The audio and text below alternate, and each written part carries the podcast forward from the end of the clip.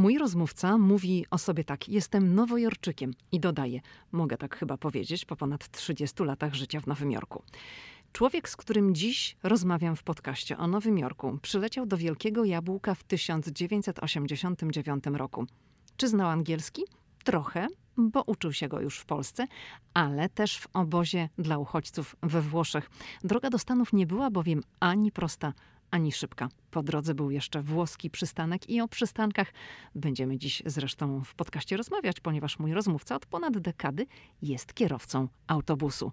Ale najpierw była praca ochroniarza przez dwa lata, a potem, no właśnie, potem całe zawodowe życie kręciło się i nadal się kręci wokół nowojorskiego transportu publicznego. Dzień dobry, hello! Zapraszam na podcast Ameryka i ja, w którym o życiu w Nowym Jorku rozmawiam z panem Wojtkiem, człowiekiem, którego nie szukałam, ale który znalazł mnie. Hej, tu Lidia Krawczuk, dziewczyna ze Szczecina, która wylądowała w Waszyngtonie. Ameryka mnie fascynuje, żyję w niej od ponad dekady i cały czas ją odkrywam. Podróż do Stanów Zjednoczonych była zawsze moim marzeniem. Nie sądziłam jednak, że w Ameryce kiedyś zamieszkam. Jeśli Ciebie, tak jak mnie, ciekawią Stany i chcesz wiedzieć o nich więcej, to jesteś we właściwym miejscu. Opowiadam tu o Ameryce, o życiu w Stanach i o tym wszystkim, co odkrywam podczas mojej amerykańskiej przygody. Zapraszam na podcast Ameryka i ja. Zaczynamy.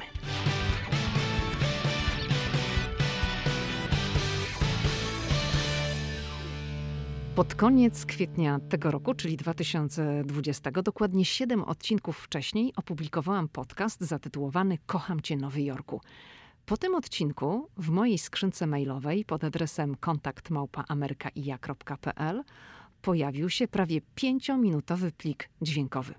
Nadawca, no powiem szczerze, mnie zaintrygował i zaciekawił. Przede wszystkim dlatego, że mówił przez pięć minut. Wymieniliśmy maile i umówiliśmy się na rozmowę przez telefon. I rozmawialiśmy ponad godzinę o Nowym Jorku, o życiu w Stanach, no i o moich wcześniejszych podcastach. Po tej rozmowie nie miałam wątpliwości, że pan Wojtek idealnie nadaje się na gościa mojego podcastu. Dlaczego? Po pierwsze, potrafi opowiadać, a po drugie, no proszę powiedzieć, kto może lepiej podzielić się swoimi spostrzeżeniami na temat codziennego życia w Nowym Jorku niż osoba mieszkająca tam od ponad 30 lat? Zatem zaczynamy naszą podróż po Nowym Jorku, tym razem z panem Wojtkiem. Przyleciałem do Stanów w momencie, kiedy w Polsce właśnie odbyły się wybory czerwcowe pamiętne. W 1989 roku pierwsze dwa lata pracowałem jako ochroniarz natomiast y, później zacząłem pracę, jestem taki, jak to się mówi, transportowcem. Najpierw pracowałem na żółtej taksówce w Nowym Jorku przez 13 y, lat. Bardzo sobie cenię podcast, który był no, parę podcastów temu, właśnie pani mówiła o nowojorskich taksówkach. Ja tutaj powiem przy okazji, ponieważ rozmawialiśmy wcześniej, zanim przystąpiliśmy do nagrywania, i, i pan mi mówił o tym, że panu podobał się mój podcast. Ale zanim pan to powiedział i nawiązał do podcastu, to ja sobie pomyślałam, no, byłam po prostu ciekawa, co teraz, co na ten temat powie ktoś, kto pracował w tej branży. Tak, i muszę pani przyznać, że no, mówi pani bardzo wiarygodnie, to znaczy tak, jak rzeczywiście jest. Mimo, że no, tak odruchowo to można by było bronić tych taksówkarzy, że może rzeczywiście no, oni starają się swój serwis oferować wszystkim i tak dalej, ale naprawdę tak jest, że często taksówkarze nowojorscy no, nie chcą e, wyjeżdżać z Manhattanu. Jak ktoś chce wyjechać poza Manhattan, to albo się pytają o cel podróży i nie chcą, albo w ogóle jak ktoś na przykład wygląda na to, że, że będzie wyjeżdżał poza Manhattan, to, to go nie biorą. Y, no jak najbardziej się zgadza. Przy czym y, no, na tej taksówce nowojorskiej spędziłem dużo czasu i mogę powiedzieć tak, że to jest bardzo ciężka praca, że no, nie przynosi jakichś tam ogromnych pieniędzy, no można zarobić, ale tylko, tylko dzięki temu, że się pracuje długie godziny. Ja na początku, zaraz jak zacząłem pracę przez, przez pierwsze dwa lata, to pracowałem praktycznie 7 dni w tygodniu, przez 12 godzin dziennie. Także widzicie Państwo, nie jest to tak łatwo na początku w tej Ameryce. Pieniądze nie leżą tak na ulicy, tylko trzeba rzeczywiście na nie mm, solidnie zapracować. I jeszcze jest y, taka rzecz y, mm, z pracą na taksówce w Nowym Jorku, że to nie jest taka praca, jak to sobie może niektórzy w Polsce wyobrażają, że tak jak w Polsce, ja pamiętam jeszcze za czasów, ja jeszcze w Polsce byłem za czasów PRL-u, że taksówki, no taksówkarz to był taki gość, bogaty, często który tam nie za wiele pracował, a i tak pieniądze miał, który stał na przykład na postojach gdzieś pod hotelami, na lotnisku, czy, czy na jakichś tam y, postojach ulicznych. W Nowym Jorku 90% pracy taksówkarza polega na tym, że on cały czas jeździ, dlatego że pasażerów zbiera się, jak to się mówi, z krawężnika, z ulicy. Pasażerowie potencjalni po prostu zatrzymują taksówki za pomocą gestu, wyciągnięcia dłoni i cały czas trzeba się uwijać, dlatego że przez te 12 godzin trwa zmiana taksówkarza. To jest bardzo długo, jeżeli się jeździ w takim wielkim ruchu, w takich korkach, w ciągłym stresie i cały czas mając na, na myśli to, żeby złapać następnego pasażera, żeby go mieć, dlatego że inaczej, jeżeli się jeździ na pusto i niko, nikt człowieka nie zatrzyma, to się nie zarabia, a trzeba płacić za tą taksówkę. I to jest bardzo kosztowne. Pozwolenie jest bardzo kosztowne. Mówiłam o tym zresztą w dziesiątym odcinku podcastu. Chciałabym jednak, żebyśmy wrócili do tego, jak to się stało, jak to się w ogóle stało, że pan znalazł się w Nowym Jorku. Jak to się stało? No, stało się mianowicie tak, że ja z Polski wyjechałem po prostu do Włoch do Rzymu na takim jakby kemping, e, ale z takim, z takim głównym celem e, odwiedzenia Watykanu, bycie na audiencji generalnej i tak dalej, bo jak pamiętamy wtedy papieżem był Jan Paweł II, nasz papież. No i dwa tygodnie miałem wykupione we Włoszech, no ale te dwa tygodnie przerodziło się na to, że tam we Włoszech spędziłem dwa lata. Jechał pan do Włoch z zamiarem opuszczenia Polski? Jechałem z zamiarem opuszczenia Polski. To był taki okres w dziejach Polski, 87 rok, kiedy wyjeżdżałem. To jeden z najczarniejszych okresów naszej historii, kiedy no nie było żadnej nadziei po stanie wojennym. Wydawało się, że komuna to nigdy nie upadnie.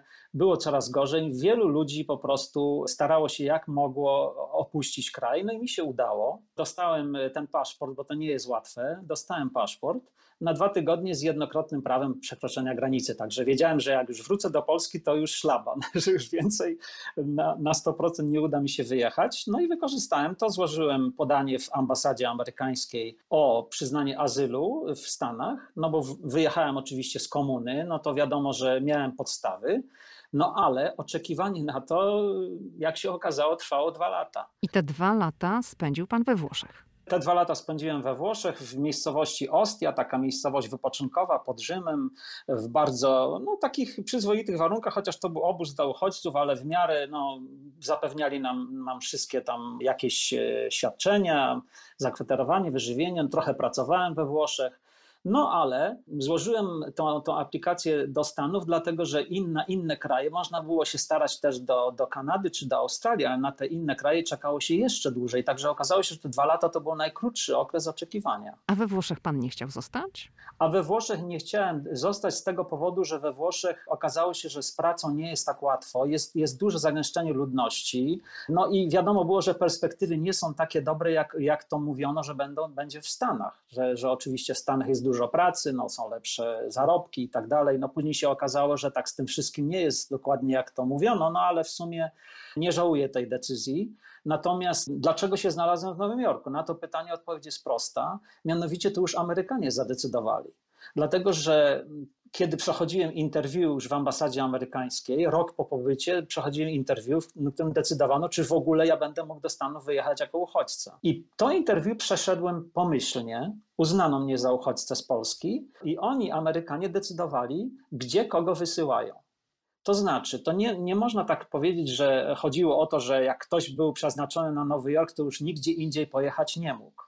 Mhm. To polegało na tym, to polegało na tym, że jak na przykład mnie przeznaczyli, że ja jadę do Nowego Jorku, to ja tylko i wyłącznie w Nowym Jorku mogę uzyskać pomoc przez pewien określony okres, przez krótki okres, mogę otrzymać pomoc finansową na tak zwane zagospodarowanie. No właśnie, chciałam pana zapytać, na czym polegała ta pomoc? Pomoc polegała na tym, że wynajęto mi pokój na miesiąc i 100 dolarów tygodniowo na, na utrzymanie. No to wtedy 100 dolarów tygodniowo, no to jeszcze można było jakoś wyżyć, jak, jak już miałem ten, tą, tą pomoc y, mieszkaniową zapewnioną. I w tym czasie miałem szukać pracy, oni tam mi jakieś ogłoszenia dawali i tak dalej. Ale miał pan pozwolenie na pracę? Oczywiście, bo przyjechałem jako uchodźca. Także przez pierwszy rok byłem jako uchodźca, później już mogłem na zieloną kartę się starać, którą uzyskałem, no a później obywatelstwo, które też uzyskałem. Ale wracając do tej pomocy, ta pomoc wiadomo było, że się skończy, ale ona była dobra na sam początek, bo jak człowiek przyjechał z Włoch, nie miał pieniędzy, czy miał niewiele pieniędzy, no to każda pomoc jest potrzebna. Także ja skorzystałem i wiedziałem o tym, że jeżeli bym decydował się na to, że jadę do jakiegokolwiek innego miasta amerykańskiego, to ta pomoc już wtedy nie jest mi udzielana, bo to była pomoc związana, stąd się znalazłem w Nowym Jorku. I jak się znalazłem w Nowym Jorku, tak już zostałem. A jeszcze zapytam, czy pan był sam, czy, czy przyjechał pan z kimś? Nie, przyjechałem zupełnie sam, chociaż no, z grupą innych y, uchodźców z tego samego miejsca, czyli, czyli na, na to zakwaterowanie, gdzie byłem skierowany. To już było kilku z nas kolegów. Nie miałem jeszcze wtedy rodziny, to już przyszło później. Natomiast wtedy byłem zupełnie sam i to był jeden z powodów, dla którego skierowano mnie do Nowego Jorku bo okazało się, że singli tak zwanych kierowano przeważnie do Nowego Jorku, bo wiedzieli, że w Nowym Jorku single sobie jakoś jeszcze poradzi. Natomiast z rodziną to na początku nie jest tak prosto i rodziny przeważnie wysyłali w inne regiony Stanów Zjednoczonych. Wysyłali ich na przykład do Teksasu, wysyłali ich do Michigan, do różnych miejsc w Stanach, ale do Nowego Jorku przeważnie nie. I jeszcze jedna rzecz, rodziny przeważnie z tego miejsca we Włoszech, w którym ja byłem, starały się o to, żeby wyjechać do Kanady albo do Australii, mimo że się dłużej czekało, bo wiedzieli, że tam pomoc państwa jest znacznie, znacznie e, lepsza Większa. niż w mhm. Stanach, no bo, no bo mówię, no w Stanach po prostu ta pomoc nie była zbyt duża. No i w ten sposób znalazłem się w Nowym Jorku. Jak się już znalazłem w Nowym Jorku, tak zostałem. No i jak to było, jak pan pierwszy raz przyleciał do Nowego Jorku? Czy, czy to był szok? I to był w pewnym sensie szok, dlatego że przyjechałem tutaj w sierpniu, było bardzo gorąco i mimo, że ja spędziłem dwa lata we Włoszech, czyli gorąco już nie było mi obce, ale obca mi była wilgotność powietrza. We Włoszech było gorąco, ale nie było takiej dużej wilgotności. Było dość tak komfortowo w miarę. Natomiast tutaj w Nowym Jorku, jak przyleciałem, to po prostu ja miałem ochotę brać prysznic co 10 minut. I ja myślałem, że ja po prostu no, cały czas człowiek mokry i tak dalej. Plus zaszokowało mnie wygląd sam zewnętrzny. Na przykład lotnisko, wylądowaliśmy na lotnisku Kennedy'ego w Nowym Jorku, największe lotnisko to międzynarodowe a wylatywaliśmy z lotniska Fiumicino w Rzymie i poziom troszeczkę porównuje do tego, jak pani mówiła o tych centrach handlowych w mhm. Europie, a centrach handlowych w Stanach. No, sam wygląd tego lotniska, wnętrz i tak dalej, no troszeczkę mnie powalił. To wszystko mi się wydawało takie stare, tutaj brudne. Przy czym no, muszę powiedzieć, że teraz się trochę zmieniło, bo na przykład lotnisko Kennedy'ego zostało ostatnimi Oczywiście. laty mhm. wyraźnie wyremontowane, są nowe terminale i to rzeczywiście jest na wyższym poziomie, no, ale wtedy jak przyleciałem, no to był ten pierwszy taki szok. Plus zapakowano nas do autobusu szkolnego, takiego żółtego autobusu szkolnego. Autobus był bez klimatyzacji. I sobie pani wyobrazi w sierpniu, w sierpniu w upale to było, no nie wiem, 30 ponad stopni Celsjusza i wilgotność powietrza 70% i my w tym autobusie bez klimatyzacji. I nas zawieźli właśnie do tego domu, gdzie nas tam przeznaczyli. I no to takie było zetknięcie z Ameryką, ale mówię, no to jak już przeszedłem to, to już nic nie będzie mi straszne dam radę. No i powoli, powoli jakoś tam zacząłem szukać pracy i tak dalej. No i w końcu trafiłem na tą taksówkę. No i na taksówce byłem przez 13 lat. Na początku pracowałem dla kogoś, e, czyli jemu musiałem płacić po prostu za taksówkę duże pieniądze i dlatego te 12 godzin, 7 dni w tygodniu, a później y, z kolegą też Polakiem y, kupiliśmy wspólnie właśnie ten medalion, pracowaliśmy już dla siebie. No to tak, taka historia amerykańska, no, od początku, od, od zera po prostu do, no, do, do pewnego już komfortu, no ale no mówię, no to 13 lat trwało. Później się stałem kierowcą autobusów w Nowym Jorku. I nadal pan jest kierowcą autobusu tym kierowcą autobusu jestem po 16 latach pracy, czyli już dłużej pracuję w, komunikacji miejskiej niż na taksówce. A dlaczego? A dlatego, że im człowiek starszy, tym coraz bardziej zaczyna myśleć o tym, no jak to będzie dalej. Dlatego, że na taksówce, może wiele osób nie wie, nie ma żadnych świadczeń, kompletnie. Nie ma żadnych świadczeń emerytalnych, nie ma żadnych świadczeń zdrowotnych, nie są płacone żadne wakacje, żadne urlopy, po prostu wszystko jest tyle, ile się zarobi, tyle się ma.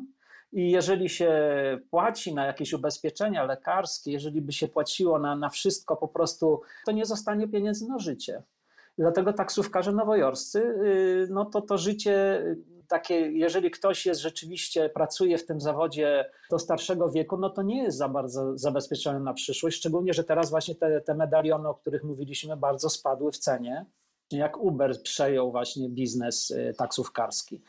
I zacząłem starać się o pracę właśnie w komunikacji miejskiej, dlatego że wiedziałem, że to jest raz, że ja lubię jeździć. No wiadomo, że cały czas jeżdżę przez całe życie i to jest y, rzecz, którą lubię. Nie lubię być w jednym miejscu, lubię jednak widzieć zmieniające się okolice i tak dalej.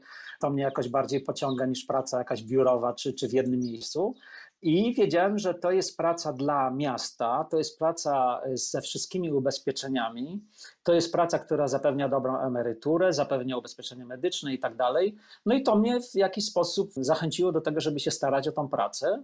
No i udało mi się przejść wszystkie testy, no i dostałem się do, właśnie do pracy mm, w komunikacji miejskiej w Nowym Jorku. No i do dzisiaj pracuję, dlatego że ta praca jest, mm, można powiedzieć, zabezpiecza na przyszłość człowieka bardzo dobrze. Jeżeli jest człowiek zdyscyplinowany, jeżeli nie nadużywa jakoś, jakiejś tam substancji, jeżeli się nie spóźnia i tak dalej, to rzeczywiście jest pewna praca, jest dobra praca, człowiek przechodzi przez wszystkie kryzysy. No teraz mamy na przykład ten kryzys z, z pandemią koronawirusa, a ja... A, a, a Pracuje pan normalnie? Pracuję normalnie. Nawet nam zrobili taki system, że mamy dwa tygodnie pracujemy, jeden tydzień mamy wolne ze względu na mniejsze zapotrzebowanie, no trochę jest zredukowany serwis, to jednak płacą nam normalnie tak, jakbyśmy normalnie pracowali. No to pod tym względem no to po prostu jest, jest to bardzo korzystne. Czy jest pan regularnie testowany na obecność koronawirusa? No niestety w ogóle nie było na początku żadnych testów. Później e, robiono tylko testy takie tak zwane na antibodies, ta przeciwciała. I mm, ja taki test zrobiłem. Okazuje się, że mm, nie mam żadnych przeciwciał, czyli jak, jak dotąd nie przeszedłem tego, tej choroby. Mam nadzieję, że, że już mnie nie dopadnie, bo trochę teraz się sytuacja poprawia. Natomiast y, no, firma płaci za to, ale tylko te testy przesiewowe, ale na początku nie zapewniono nam żadnych y, środków ochronnych. No, na początku to było tak y, wszystko prowizoryczne bardzo. No teraz jest trochę lepiej, się troszeczkę poprawiło. No ale jeszcze chciałem powiedzieć o tym, że jak trafiłem do pracy na autobusy, to ja nie miałem, nie decydowałem o tym, gdzie mnie skierują i mnie skierowali na Brooklyn. No właśnie, o to, o to miałam zapytać, bo, bo pan mieszka na Queensie i teraz pan pracuje no też w obrębie Queensu, w obrębie tej dzielnicy. Tak, teraz też pracuję na Queensie, dlatego że y, w ogóle jak przyleciałem do Ameryki, to ten dom, w którym, którym mnie tam zapewniono to zakwaterowanie, to był na Queensie, y, w takim, bo Queens się dzieli na takie mniejsze części. No nie wiem, po angielsku to się nazywa neighborhoods czyli takie sąsiedztwa, no, takie sekcje, można powiedzieć, takie poddzielnice właściwie. I ta korona to była taka poddzielnica bardzo uboga, do tej pory jest, ona nawet zasłynęła y, w czasie pandemii, dlatego że tam jest taki szpital, nazywa się Elmhurst Hospital. Tam te słynne sceny były z tymi takimi e, ciężarówkami chłodniami, które stały przed szpitalem, bo no, odbierały po prostu e, zmarłych na koronawirusa i tam były te ogromne kolejki.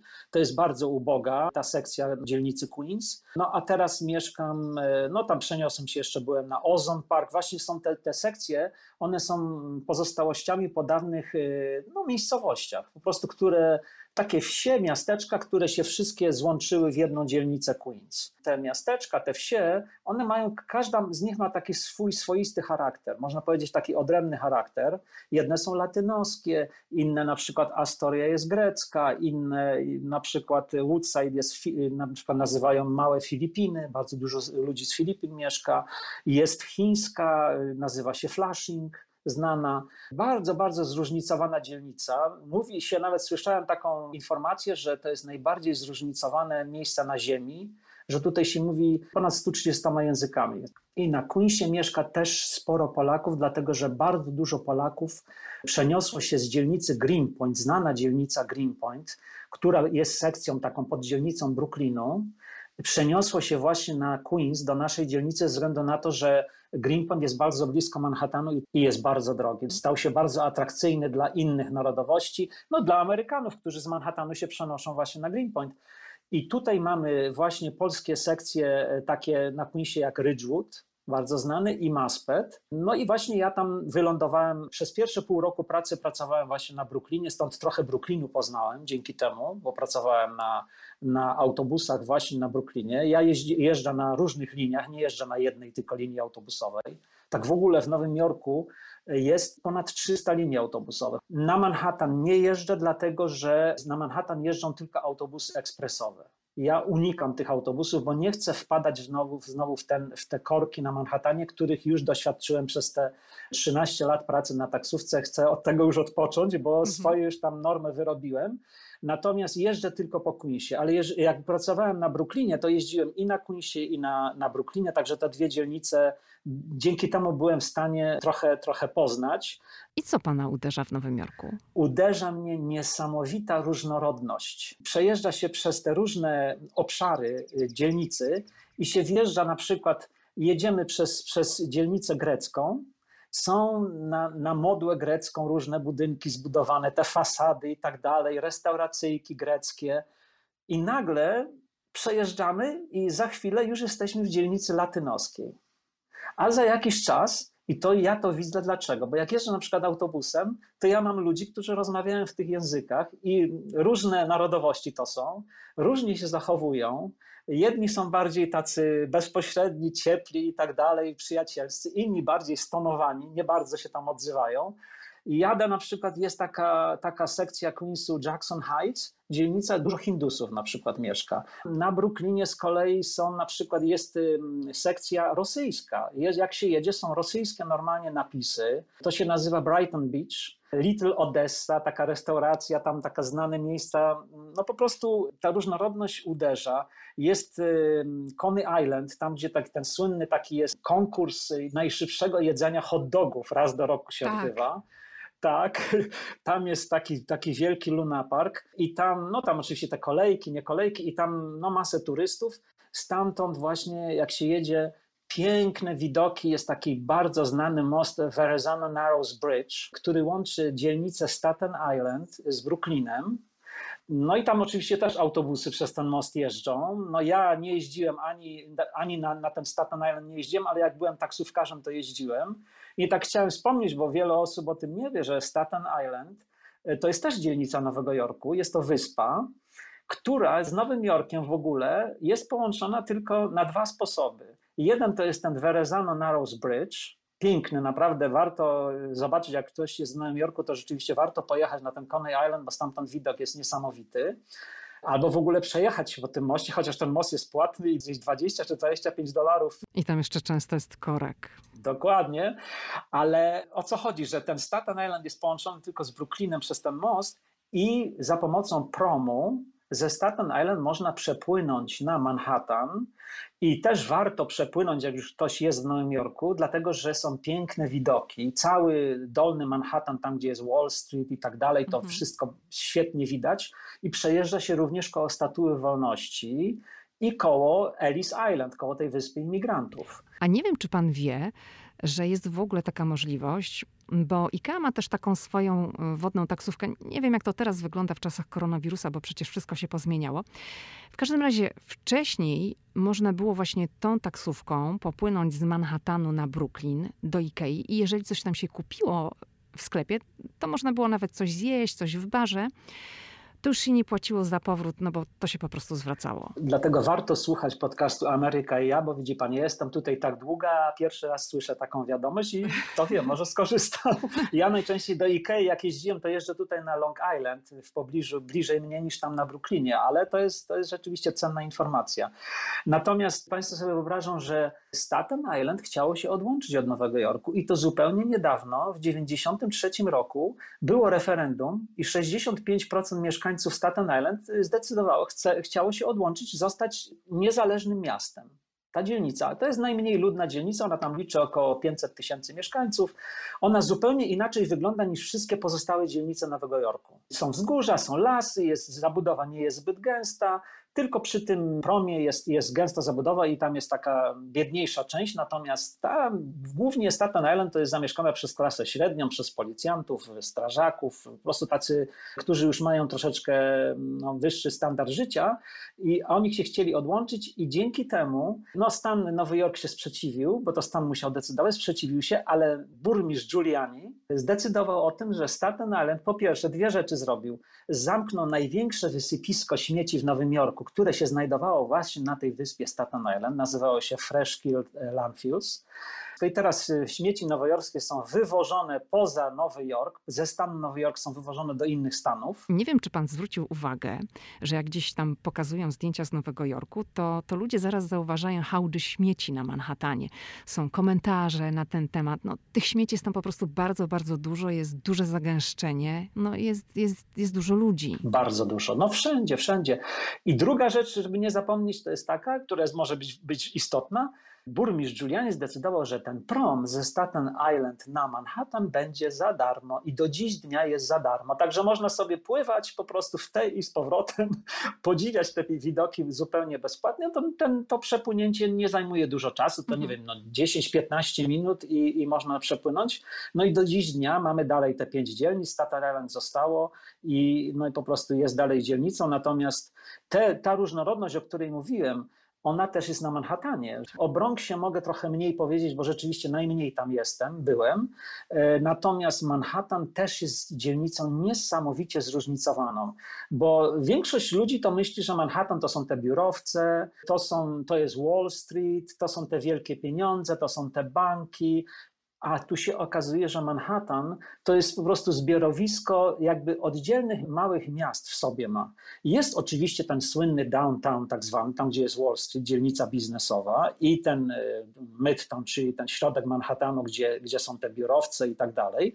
Natomiast Manhattan to są dzielnice rezydencyjne, jest górna wschodnia, czyli Upper East Side, górna zachodnia Upper West Side, strony Manhattanu, to są dzielnice rezydencyjne. To są... I tam już bardzo zamożni ludzie mieszkają. Bardzo zamożni i to są piękne dzielnice, y, szczególnie zachodnia część, zielono, dużo parków i tak dalej, że jak ktoś, jak ktoś na przykład by tam przyjechał, to w pierwszej chwili, gdyby się tam znalazł, to by w ogóle nie wiedział, że jest na Manhattanie.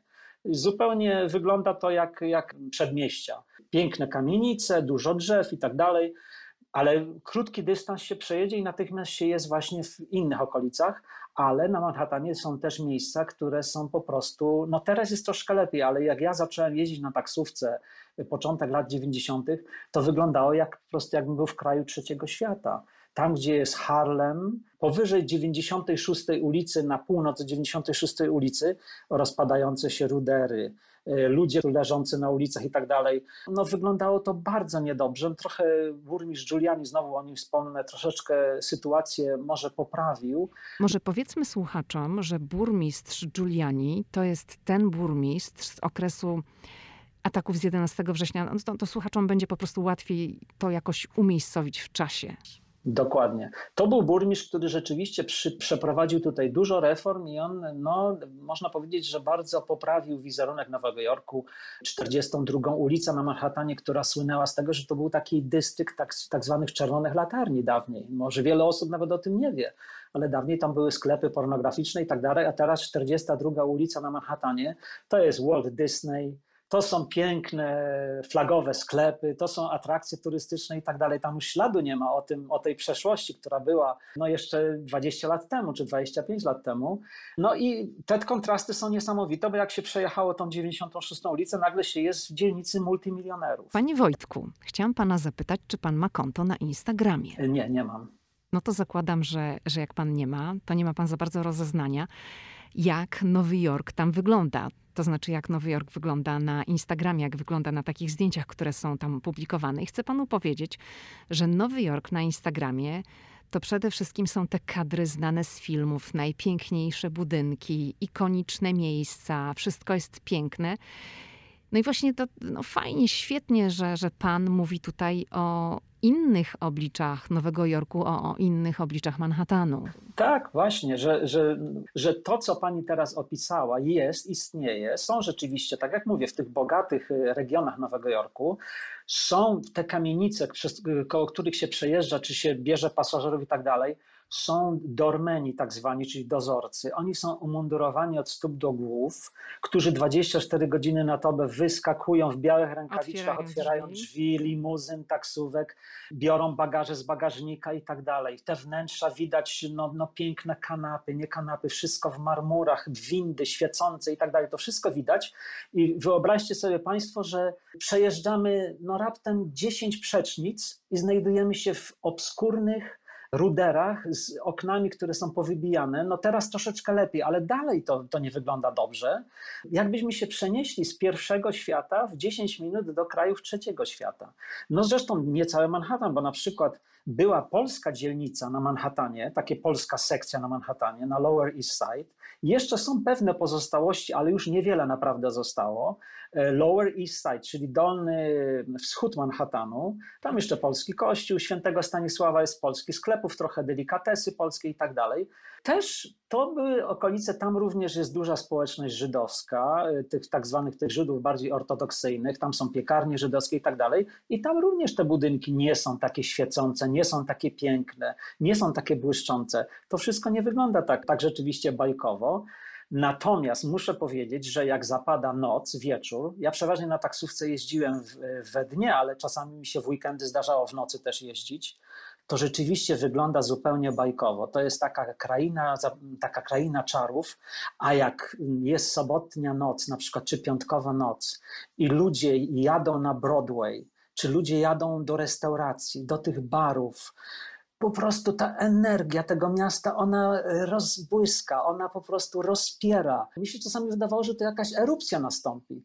Te tłumy ludzi, ta energia, ta niesamowita chęć życiowa, tej rozrywki, te tłumy śmiejących się ludzi, e, głośne rozmowy. Amerykanie nie są takim narodem cichym i mnie to zawsze właśnie ta magia, szczególnie właśnie w nocy, to ja nawet czasami wpadałem w taki, w taki trans, jak to się mówi, że no jak najszybciej, żeby brać tych ludzi, dowieść ich, tak jakbym brał udział w tym wszystkim, w pewnym sensie, no byłem cząstką tego, tego wszystkiego.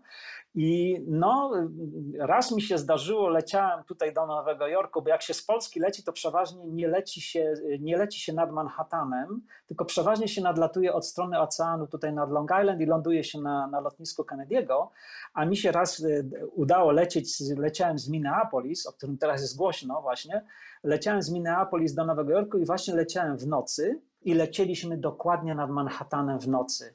No to jest po prostu bajka ja nie mogłem no, po prostu się napatrzyć, jak to pięknie rzeczywiście wygląda z lotu ptaka Manhattan, dlatego że te wszystkie światła, te, te kolory, one przykrywają te rzeczy, które widzimy w dzień, które niekoniecznie zawsze są takie piękne i błyszczące, o których wspominałem. A jak pan postrzega teraz Nowy Jork w czasach koronawirusa w czasach pandemii. No, to miasto, które zawsze tętniło życiem, tak, w którym zawsze było mnóstwo ludzi, pełno turystów z całego świata. No a teraz jak się gdzieś tam ogląda te obrazki z Nowego Jorku w internecie, w telewizji, to Nowy Jork jest pusty. No się troszeczkę odmraża, ale ogólnie jest pusty. I pomijam aspekt tych protestów, które działy się y, ostatnio. Ale jak pan odbiera Nowy Jork w czasie pandemii? Powiem w ten sposób. Mam pewne reminiscencje do tego, co się stało po atakach e, z 11 września 2001 roku. To mi się troszeczkę przypomniało, jak się ten koronawirus zaczął, dlatego że ja wtedy jeździłem na taksówce kiedy nastąpił ten atak. Mam takie małe wspomnienie z tego czasu. Mianowicie mm, w tym dniu, to był wtorek, pamiętam, i była piękna pogoda, bardzo, bardzo słoneczne, mm, po prostu niebo bezchmurne, rześkie powietrze. I ja zaczynałem o 5 rano pracę, pracowałem 12 godzin, od 5 rano do 5 wieczorem. No i oczywiście, jak zwykle, uwijałem się na Manhattanie i każdy taksówkarz musi wypełniać taką kartę kursów. To znaczy, każdy kurs musi e, rejestrować, skąd jest i dokąd, i tam ile trwał, i jaka cena, i tak dalej. I dzięki temu ja wiem, co ja robiłem w tym dniu dokładnie, godzina po godzinie.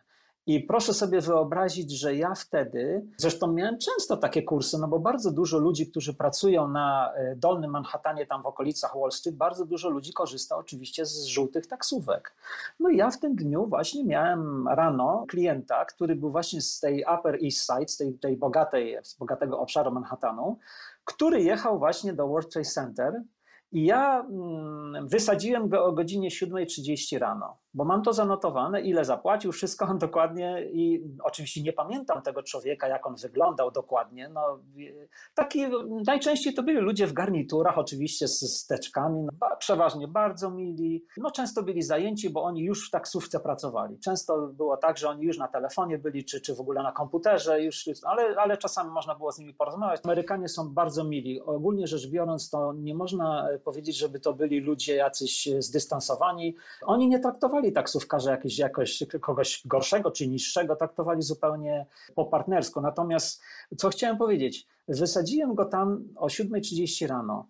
I, no i później dalej jeździłem i dostałem kurs na lotnisko LaGuardia Airport. To jest takie lotnisko y, biznesowe bardziej, to jest krajowe lotnisko, też na Queensie, tylko że o, o, wiele bliżej Manhattanu niż y, lotnisko to międzynarodowe. I nie wygląda najlepiej to lotnisko, prawda? Dokładnie, dokładnie. Nie wygląda najlepiej to lotnisko, chociaż też są plany, żeby, żeby tam, to są plany, no właśnie, zobaczymy jak to będzie.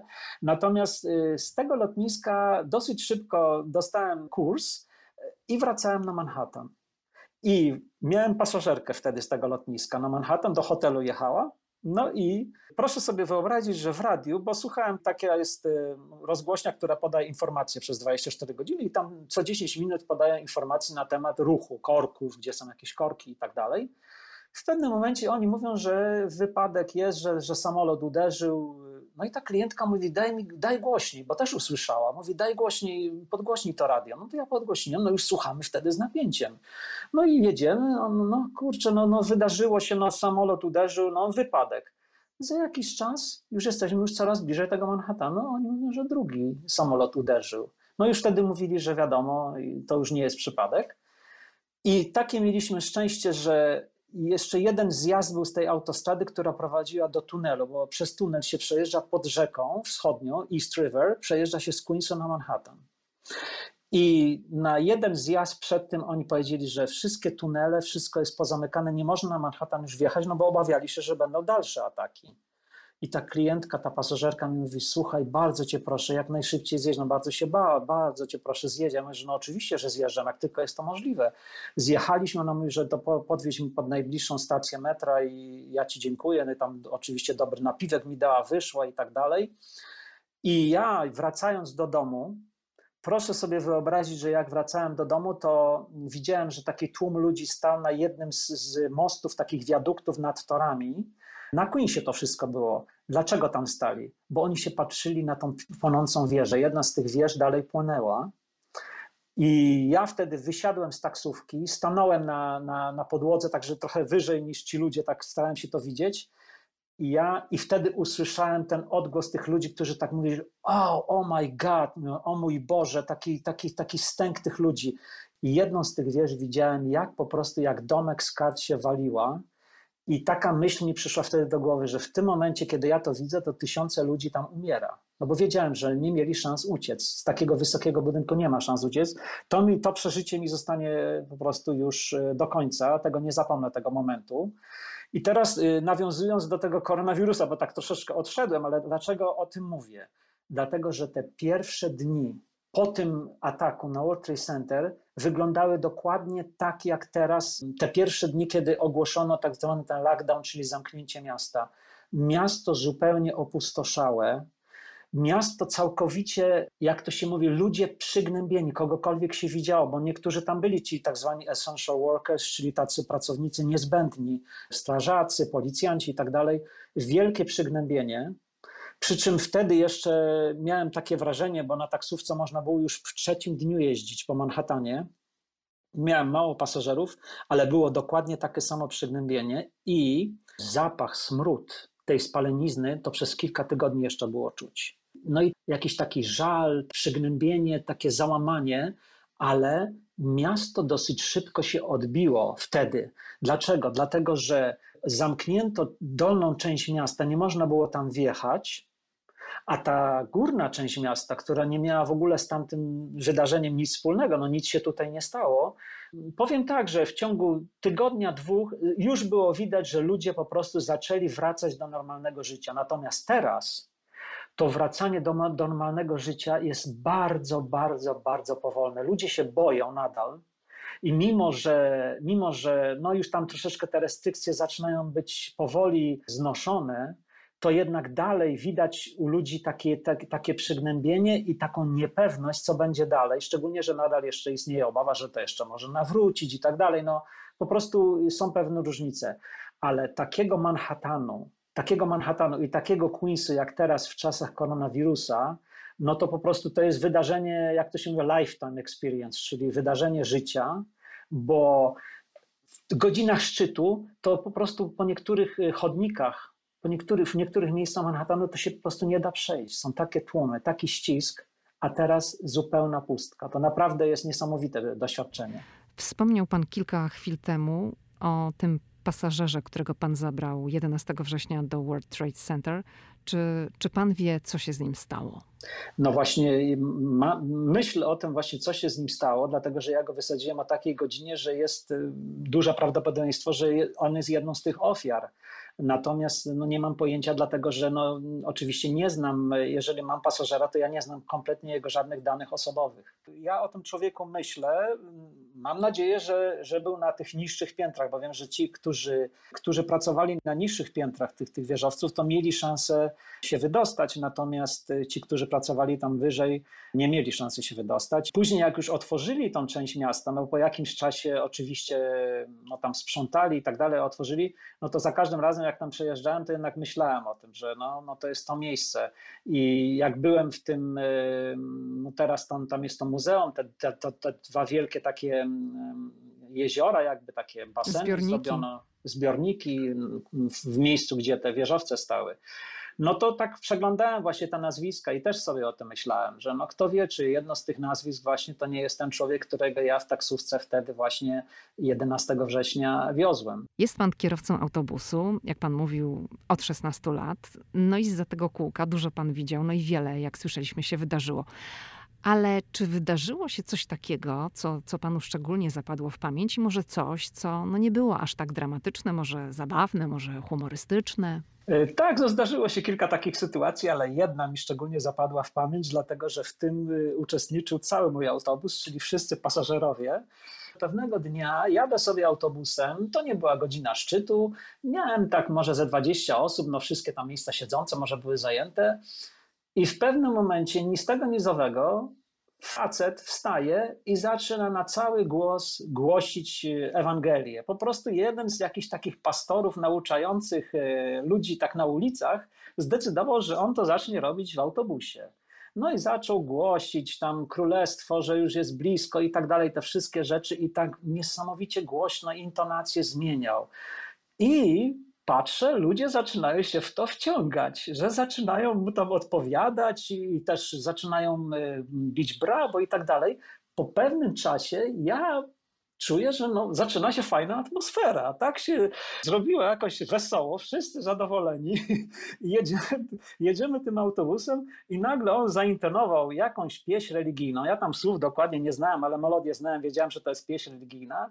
Ludzie to podchwycili, no i wszyscy zaczynają śpiewać. Zrobiło się tak jakoś wesoło, że jak już dojeżdżaliśmy do stacji metra, bo często jest tak, że większość ludzi wysiada oczywiście na stacji metra. Ja ich wiozę z, z dalszych okolic i oni dojeżdżają do stacji metra, tam wysiadają, biorą metro na Manhattan. To jest tak przeważnie. No i jak już dojeżdżaliśmy do tej stacji metra, to było takie niesamowite, że oni tam śpiewali, gratulowali, mówili brawa no i on też dziękował kierowcy, czyli mnie, ja też macham ręką. Wszyscy się tak żegnali, tak się ściskali, no bo to jeszcze oczywiście przed czasami koronawirusowych. I tak mi się to przypomniała taka audycja za komuny jeszcze istniała Wesoły Autobus i tak trochę tutaj było w moim autobusie. Natomiast miałem też taką historię w taksówce ciekawą, że wesołą, że Jadę sobie z, z, pasażerem, e, facet, e, no taki dosyć młody, bardzo dobrze ubrany, taki biznesmen. I jedziemy, i on mi nic nie powiedział, że coś będzie robił. Nie miałem wtedy włączonego radia, cisza w tej taksówce była, i nagle facet takim głosem teatralnym zaczyna mówić Pasta do zębów Crest, która jest wybielająca, zmieni twoje uzębienie w ciągu dwóch, trzech dni. Zobaczysz, jakie będą wspaniałe rezultaty. Ja patrzę na niego w lusterko, myślałem, że facet, że coś mu się stało, że coś facetowi na mózg uderzyło, czy coś się z nim dzieje. I on mi tylko pokazuje tak, że cicho, żebym nic przypadkiem nie powiedział, co się okazało. Przez całe, a to trwało ze 20 minut, ten kurs, który z nim miałem, facet cały czas powtarzał to samo, tylko zmieniał intonację, zmieniał po prostu ton głosu, szybkość wymawianych słów i tak dalej. I bez przerwy tylko włączał i wyłączał, miał dyktafon i cały czas cały czas to robił. Nagrywał się, Mnie tak? tak zamurowało, tak, i on się cały czas nagrywał. On był po prostu w pracy w mojej taksówce. Facet, bo później jak już wysiadał, no to ja się go zapytałem, słuchaj, to o co chodzi, nie? Dlaczego ty tak tą pastę kres? Mówię, ja akurat nie lubię tej pasty, no ale, no ale po tym jak ty, jak ty mi już tyle o tej paście opowiedziałeś, no to ja chyba stanę się klientem. On się śmiał, ale mówi, że no wiesz co, mam bardzo ważne spotkanie i nie zdążyłem tego zrobić, a mówi, a tu przypomniałem sobie, że muszę to zrobić na to spotkanie. Okazuje się, że pracował dla jakiejś firmy po prostu, public relations, tej reklamowej jakiejś i miał do przygotowania właśnie reklamę i mówi, że to była moja ostatnia szansa, żeby coś zrobić. I mówi, że zapomniałem ci powiedzieć o tym, że ja będę nagrywał i tak to wyszło. I rzeczywiście naprawdę miał niesamowite zdolności aktorskie. Tak jak on tą pastę do zębów zachwalał, no to rzeczywiście człowiek sam chciał od razu do sklepu pobiec i, i tą pastę kupić. Także no, zdarzają się różne takie ciekawe historie. Panie Wojtku, Nowy Jork jest miastem, w którym żyje, mówimy o mieście, nie o stanie, prawie 8 milionów 400 tysięcy ludzi i zdecydowana większość tych ludzi żyje poza Manhattanem, choć na Manhattanie bardzo dużo osób pracuje. No, na Manhattanie ze statystyk tak wynika, że mieszka ponad milion sześćset tysięcy osób. Jak pan ocenia system transportu w Nowym Jorku? Ten system opiera się głównie na metrze, na autobusach, no i oczywiście na taksówkach. Czy on jest wystarczający? Powiem tak, taka jest infrastruktura, o której pani mówi jak najbardziej, że mm, większość ludzi mieszka poza Manhattanem. Tak to wygląda, ale bardzo duża część tych ludzi właśnie pracuje na Manhattanie. I mm, nie jest możliwością fizyczną, żeby w krótkim czasie można było te ogromne masy ludzi przewieźć z tak olbrzymiego obszaru, bo to nawet nie chodzi tylko o te dzielnice nowojorskie, tylko masę ludzi na Manhattan dojeżdża różnie z sąsiedniego stanu New Jersey, z sąsiednich hrabstw, czyli Westchester County czy, czy z Long Island, żeby ich w krótkim czasie przewieźć. Dlatego też są wielkie opóźnienia często. Jeżeli nie przybędzie jakaś nowa infrastruktura, mówią o jakiejś szybkiej kolejce na Manhattan i tak dalej, no to tego za bardzo usprawnić się nie da. Natomiast muszę powiedzieć tak, wszystkie linie metra, które są w Nowym Jorku, poza jedną. Jedna linia metra, która ma oznaczenie literą G, która właśnie przejeżdża przez polską dzielnicę Greenpoint, to jest jedna jedyna linia metra, która nie e, łączy się z Manhattanem. Ona jest między Brooklynem a Queensem. Natomiast wszystkie inne, jest 36 linii metra teraz w Nowym Jorku, wszystkie inne łączą te dzielnice. Oni to nazywają outer boroughs, czyli dzielnice zewnętrzne, czyli Bronx, Brooklyn, Queens. No, ze Staten Island, tak jak już mówiłem, nie ma połączenia e, metrem oczywiście, ale te, te trzy dzielnice mają bardzo dobre połączenia e, z Manhattanem, jeśli chodzi o metro. Ale problem polega na tym, że metro dojeżdża tylko do pewnych punktów tych dzielnic. Ono, metro nie dojeżdża do, do samych krańców Nowego Jorku, bo metro zostało zbudowane w większości około 100 lat temu.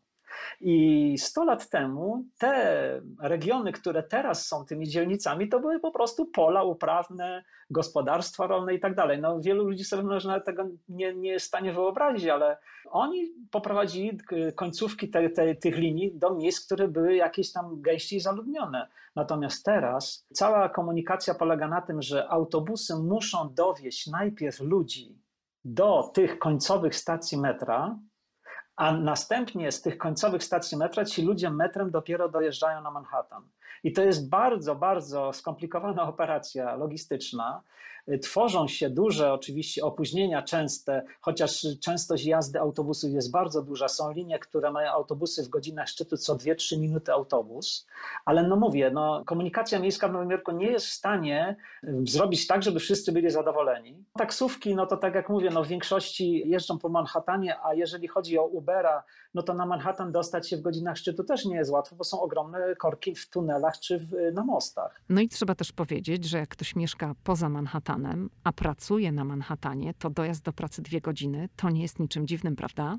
Oczywiście, to nie jest niczym dziwnym, to jest y, jak najbardziej, a nawet czasem częściej, więcej, bo są ludzie, którzy pracują, którzy mieszkają w New Jersey, a nawet są ludzie, którzy mieszkają w Pensylwanii, to już w ogóle z trzeciego stanu i oni codziennie dojeżdżają na Manhattan, są takie autobusy ekspresowe i oni dojeżdżają trzy godziny w jedną stronę, to sobie proszę wyobrazić, trzy godziny w jedną stronę, trzy godziny w drugą, plus jeszcze w pracy jest tam 8-9 godzin, bo jeszcze lunch się dolicza. Taki człowiek jest w pracy razem z, z dojazdami, pracą i tak dalej, no łatwo licząc 14 godzin y, jest w pracy, no jedynie kiedy ma wolne to w weekend, w tej Pensylwanii na przykład, czy tam we wschodnim, w tym zachodnim New Jersey, no ale właśnie tak wygląda życie wielu ludzi. No i właśnie dlatego też spora grupa ludzi, która mieszka w Nowym Jorku, decyduje się na pewnym etapie życia na wyprowadzkę z Nowego Jorku, po prostu ucieka z Nowego Jorku, jak to brzmi, tak? Niektórzy marzą, a tutaj ludzie uciekają. Ja przygotowując się do rozmowy, przejrzałam różne statystyki i z nich wynika, że od 2010 roku do początku tego roku, czyli 2020, Nowy Jork opuściło 400 tysięcy mieszkańców no ze względu na bardzo wysokie koszty życia, wysokie podatki. I, I tym samym populacja Nowego Jorku w 2019 roku zmniejszyła się o 76 tysięcy osób i z tych dostępnych w sieci raportów, bo opieram się na tym, co, co znalazłam w internecie, wynika, że to jest najwyższy wskaźnik w jakimkolwiek amerykańskim stanie w ciągu roku. Co zatem pana trzyma w Nowym Jorku? Ja pani powiem, e, może po pierwsze siła przyzwyczajenia. Ja jestem człowiekiem, który lubi się ruszać, w tym sensie dlatego lubię jeździć, bo lubię jak się coś dzieje, lubię te tłumy. To mnie troszeczkę jakby tam daje mi tak zwanego kopa, można powiedzieć energię, mi nie przeszkadzają właśnie te tłumy ludzi, a nawet wręcz przeciwnie, to mnie jakoś niesie i tak mi się wydaje, no nigdy nie spróbowałem, ale gdybym się przeniósł do jakiejś takiej spokojnej okolicy, to ja bym po prostu nie miał, no, no wydawałoby mi się, że się nic nie dzieje, że jest nudno, no nie wiem. Ten Nowy Jork z tą swoją różnorodnością jednak ma swój czar w pewnym sensie dla mnie. To jest jedna rzecz. Druga rzecz, ja nie wykluczam, że w przyszłości może się wyniosę na przykład na emeryturę. Życie w Nowym Jorku jest bardzo, bardzo drogie. Nawet, bo niektórzy może myślą, że a, to tylko Manhattan jest drogi, no bo tam te wieżowce i tak dalej, no mała wyspa, ale życie nawet w tych dzielnicach poza Manhattanem jest drogie. Wynajęcie mieszkania czy zakup mieszkania. I jeżeli człowiek dostanie emeryturę, to często ludzi na to nie stać. A dwa, no wiadomo, że jest wtedy spokojniejsze życie i ja nie wykluczam, natomiast no, mi zostało już tylko kilka lat do emerytury, także ja myślę, że jeszcze te parę lat, a szczególnie, że praca, którą wykonuję, daje mi satysfakcję w tym sensie, że, że ją lubię i, no, i daje mi poczucie bezpieczeństwa, o czym już wspomniałem wcześniej. Myślę, że to są, to są te główne powody, dla których no, nigdy się nie, nie zdecydowałem na to, żeby, żeby z Nowego Jorku wyjechać. No po trzecie, na początku y, to jest, to jest w pewnym sensie prawda, że w Nowym Jorku jednak jak człowiek ciężko pracuje, dużo godzin i intensywnie, no to rzeczywiście można zarobić. No tego się ukryć nie da. No, na tej taksówce jak się pracowało rzeczywiście te 7 dni w tygodniu, 12 godzin y, dziennie, no to rzeczywiście można było dosyć, do, no, dość dobrze można było zarobić. No ale to jakim kosztem? Wiadomo. Polacy, których tutaj jest niemało w Nowym Jorku, to jest duża, bardzo duża Polonia. Tu mieszkają w Nowym Jorku, też w New Jersey, sąsiednim stanie to są ludzie, którzy bardzo ciężko pracują. Bardzo dużo Polaków pracuje na przykład w budownictwie i też, też dobrze zarabiają, ale bardzo ciężko pracują, bardzo długie godziny. Nawet y, w takich pracach, które później przynoszą jakieś y, no, efekty zdrowotne, typu bardzo dużo Polaków pracuje w budownictwie przy zrywaniu y, azbestów co ma no, bardzo złe skutki e, zdrowotne. Dużo Polaków pracuje na przykład przy pracach e, tak zwanych dekarskich, dachy, nie dachy, to są prace niebezpieczne na wysokościach. No, przez to chcę powiedzieć, że mm, życie tutaj nie jest takie łatwe, trzeba naprawdę pracować ciężko, ale jak ktoś pracuje ciężko i jakoś no, układa sobie finansowo życie i tak dalej, to jednak ma z tego na tyle mm, dochodów, że, że może sobie pozwolić na wiele rzeczy i no, nie mogę tak wprost powiedzieć, że no, życie w Nowym Jorku to w ogóle jest niewarte tego, że od razu trzeba by się wyprowadzać. A po drugie, ja na przykład mieszkam w dzielnicy Queens, która już jest no, częścią Long Island, można powiedzieć, czyli tej części takiej bardziej zielonej, większe przestrzenie. Jeszcze, jeszcze mieszkam do tego w pobliżu granicy właśnie z Long Island, następne hrabstwo to jest Nassau County. I ja tutaj w swojej okolicy mam bardzo fajne, duże parki, mam e, po prostu dużą przestrzeń. Tak jak już wspomniałem kiedyś, no jeżeli ktoś wcześniej w naszej rozmowie, żeby ktoś tutaj przyjechał e, na Queens, w te, w te regiony, gdzie ja mieszkam, no to w pierwszej chwili w ogóle by nie rozpoznał, że jest w Nowym Jorku. Jest zupełnie, no tak jak na przedmieściach. Także nie, nie, są to takie mm, złe warunki. No można powiedzieć, że jeżeli ktoś ma dobrą pracę, jeżeli ktoś ciężko pracuje, to w Nowym Jorku rzeczywiście da sobie radę, a warto też tu przyjechać turystycznie, mm, dlatego że jest bardzo dużo miejsc, nie tylko na Manhattanie, naprawdę jest, jest bardzo dużo miejsc do zobaczenia właśnie w tych innych dzielnicach i jak się te inne dzielnice zobaczy, to wtedy się ma takie bardziej całościowe pojęcie, bardziej takie realistyczne pojęcie o tym, jak to wygląda w ogóle ta metropolia, bo jak pani mówi o tych 8,5 milionach mieszkańców, no to tak naprawdę można powiedzieć, że cała ta metropolia to ma około 15 do 20 milionów, bo ci, którzy dojeżdżają do, do pracy i często korzystają z infrastruktury, to oni mieszkają poza Nowym Jorkiem. Tak jest. I mhm. suma summarum, tak, i suma summarum to, to można powiedzieć o tym, że to jest 15 do 20 milionów mieszkańców i jeżeli się jest tylko na Manhattanie, to się ma tylko wycinek po prostu tego, co tutaj naprawdę się dzieje, jak to wszystko wygląda. Zachęcam, zachęcam naprawdę do tego, że, żeby zobaczyć Brooklyn, zobaczyć Queens, pojechać na Bronx. Na Bronxie jest bardzo, bardzo piękne Bronx Zoo, ogród zoologiczny jest w wspaniałym miejscu położony. U nas na, na, na Queensie jest Flushing Meadows Corona Park, bardzo znane miejsce, jak ktoś jest, interesuje się sportem, tenisem, to tam są coroczne zawody tenisowe, US Open, też bardzo, bardzo atrakcyjne miejsce do, do zwiedzenia. No naprawdę, jest, jest co zobaczyć, jest co zwiedzać i, i zachęcam e, wszystkich, żeby, no żeby zobaczyć całościowo Nowy Jork. Ale przyzna pan, że Nowy Jork to, to jest takie miasto, to jest takie miejsce ze względu właśnie na tę mieszankę kulturową i etniczną, które nie jest miejscem dla każdego. To bym się z panią zgodził, bo tutaj w, w, Nowym Jorku nie bardzo dobrze się czują ludzie, którzy nie są tolerancyjni, którzy nie akceptują innych zachowań, poglądów. Tutaj trzeba patrzeć na wszystko bardziej z dystansem i wykazać się mm, większą takim jakby zrozumieniem dla innych ludzi. Na przykład często bywa tak, że no, tam hałaśliwi są niektórzy e, latynosi, dajmy na to, z muzyką. I jak człowiek ich bliżej pozna, z nimi porozmawia, pozna ich tradycję, pozna ich kulturę, to zupełnie inaczej zacznie patrzeć na to, co dla nich jest ważne. I dla nas może coś się okazywać, że jest takie no, y, jakieś drażniące, jakieś negatywne, ale po głębszym, po lepszym, pod lepszym poznaniu okazuje się, że to wcale nie jest takie złe, że nawet same można się wciągnąć w różne rzeczy. I myślę, że, że Nowy Jork jest dla ludzi, którzy rzeczywiście potrafią się wczuć albo inaczej być jakoś przyjacielsko nastawiony do innych. Tutaj siłą rzeczy ludzie z różnych narodowości, z różnych kultur, różnych religii mieszkają blisko siebie. Mieszkają właściwie drzwi, drzwi. Ja najlepszy przykład y, mogę podać, jeśli chodzi o moje miejsce zamieszkania. Proszę sobie wyobrazić, że ja mieszkam w budynku, który, no są cztery mieszkania w tym budynku, cztery rodziny. I tak, ja jestem Polakiem, jesteśmy tutaj Polacy. Obok mnie mieszkają Amerykanie rodowici, dalej mieszkają Koreańczycy, a z kolei jeszcze w innym mieszkają Żydzi. To nie są ci e, tacy tradycyjni, no ale, ale jakby nie było, oni jak mają swoje święta, to wiadomo, że mają.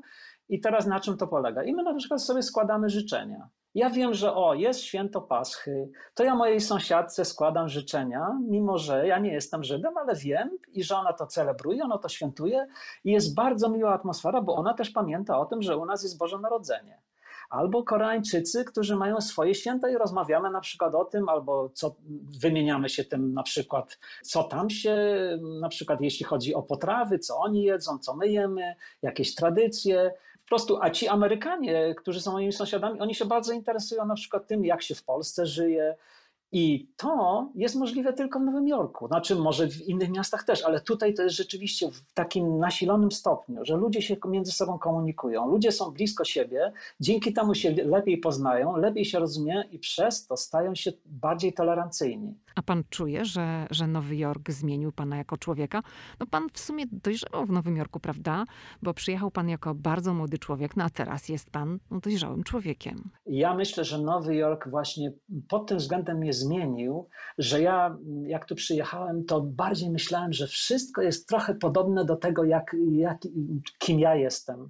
Bo we Włoszech jednak nie było takiej wielkiej tej różnicy. Włochy kraj katolicki, no wiadomo, że troszeczkę Włosi są inni od nas, ale w sumie te, te główne zasady to mniej więcej są takie same. Natomiast tutaj w Nowym Jorku właśnie Nowy Jork mnie nauczył takiego podejścia zrozumienia innych, nie oceniania kogoś na, na pierwszy rzut oka tylko spróbowania zrozumienia. I nawet powiem, że ten kryzys, który teraz jest związany z, ze śmiercią George'a Floyda w Minneapolis, też mi dał do zrozumienia, że warto też popatrzeć na życie y, ludzi, którzy są czarnoskórzy. Na przykład w mojej firmie, gdzie pracuję w komunikacji miejskiej, większość kierowców, wydaje mi się, nie znam statystyk, ale tak z mojej zajezdni, gdzie ja pracuję, to wydaje mi się, że ponad 50% pracowników to są czarnoskórzy. I ja muszę powiedzieć tak, to są wspaniali ludzie. Tych, których ja znam, oni są niezwykle serdeczni, niezwykle otwarci, bardzo dobrzy. W każdej sytuacji są przyjacielscy i gotowi do pomocy.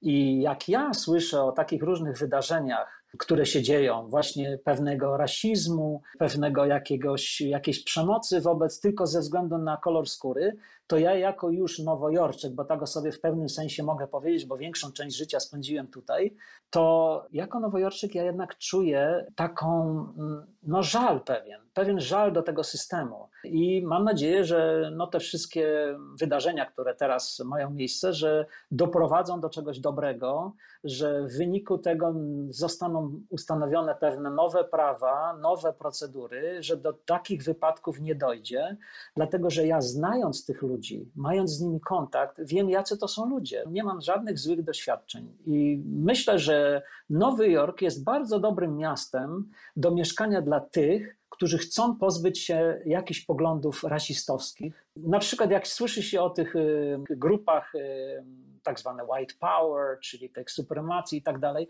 to ja bym chciał, żeby ci ludzie pomieszkali trochę w Nowym Jorku, pożyli tutaj normalnym nowojorskim życiem i co by powiedzieli po jakichś tam kilku latach mieszkania tutaj, Myślę, że ich poglądy by się bardzo zmieniły, dlatego że najlepszym lekarstwem na wszelkie uprzedzenia jest poznanie tych ludzi, do których się te uprzedzenia ma. Bo się okazuje, że to są tacy sami ludzie jak my, a nawet czasami lepsi od nas. I mi się wydaje, że to jest remedium na te wszystkie problemy, żeby no, po prostu stać się bardziej empatycznym i bardziej tolerancyjnym. I tego Nowy Jork uczy, tak mi się wydaje. O stąd było moje pytanie, trochę stwierdzenie, że, że Nowy Jork nie jest miastem dla każdego. Dokładnie, nie jest miejscem dla każdego, ale myślę, że każdy, kto ma chociaż odrobinę dobrej woli, mógłby się tutaj zmienić, mógłby swoje poglądy zrewidować i no, po prostu y, być w stanie tutaj żyć i, i, być tutaj szczęśliwym, być tutaj, y, dobrze się tutaj czuć. A czy pan bywa w Polsce? Bywam w Polsce, chociaż bardzo dawno temu ostatni raz byłem. Ostatnio jakoś nie latałem do Polski, ale ostatni raz to chyba byłem w 2000 2012 czy 2011 roku, czyli już będzie prawie 10 lat temu, za każdym razem, jak leciałem do Polski, widzę ogromne zmiany. To znaczy, Polska rzeczywiście w moich oczach bardzo się zmieniła na lepsze, jeśli chodzi o no, infrastrukturę, o, o to, jak wygląda, jak wyglądają ulice, jak wyglądają sklepy, jak wyglądają budynki. Rzeczywiście ja widzę ogromny postęp w porównaniu z tym, jaka Polska była, kiedy ją opuszczałem. No to wtedy to była normalnie czarna dziura. A teraz Polska jak się na nią patrzy, to jak najbardziej dorównuje innym krajom Europy. No, myślę, że mentalność ludzka jest trochę trudniejsza do zmienienia niż, niż te zewnętrzne uwarunkowania, no ale od, czego, od, tego, od czegoś trzeba zacząć. I myślę, że wszystko idzie w dobrym kierunku. Panie Wojtku, bardzo, bardzo Panu dziękuję za rozmowę, za szczerość, za podzielenie się ze słuchaczami podcastu i ze mną Pana osobistą perspektywą życia w Nowym Jorku dla wielu miasta marzeń. Dziękuję bardzo. No, dziękuję bardzo serdecznie. Również chciałem podziękować za, za, za tą rozmowę i, i za wszystkie podcasty Ameryka i ja. Naprawdę bardzo, bardzo pożyteczne podcasty, które nawet człowieka, który jest tak długo w Stanach, wiele uczą. No i pozdrawiam wszystkich y, moich rodaków i, i zapraszam do Nowego Jorku i do wszystkich dzielnic. I tak oto rozmawialiśmy ponad godzinę. Z małą przerwą, bo, bo po drodze zdarzył się nieoczekiwany problem techniczny, ale na szczęście udało się to wszystko opanować. Wszystkich słuchaczy, którzy być może nie mieli okazji posłuchać odcinka pod tytułem Kocham Cię Nowy Jorku, zachęcam do posłuchania. To jest odcinek numer 40 i to jest właśnie ten odcinek, który sprawił, że, że pan Wojtek się ze mną skontaktował. Y, przypominam, że numer 10 to jest ten odcinek, w którym opowiadam o tym, co zrobić, będąc w Nowym Jorku, żeby żółta taksówka nie odjechała nam sprzed nosa, no a także mówię o tym, jak funkcjonuje system taksówek w mieście. Aha, jeszcze jedna rzecz. Mój rozmówca przedstawiany jest w podcaście jako pan Wojtek. To jest jego imię, ponieważ tak sobie zażyczył, a, a ja to uszanowałam. Okej, okay, to tyle na dziś. Proszę pamiętać o subskrybowaniu podcastu, a także o tym, że Ameryka i ja to jest również blog, a poza tym jestem i na Instagramie, i na Facebooku. Do następnego wtorku.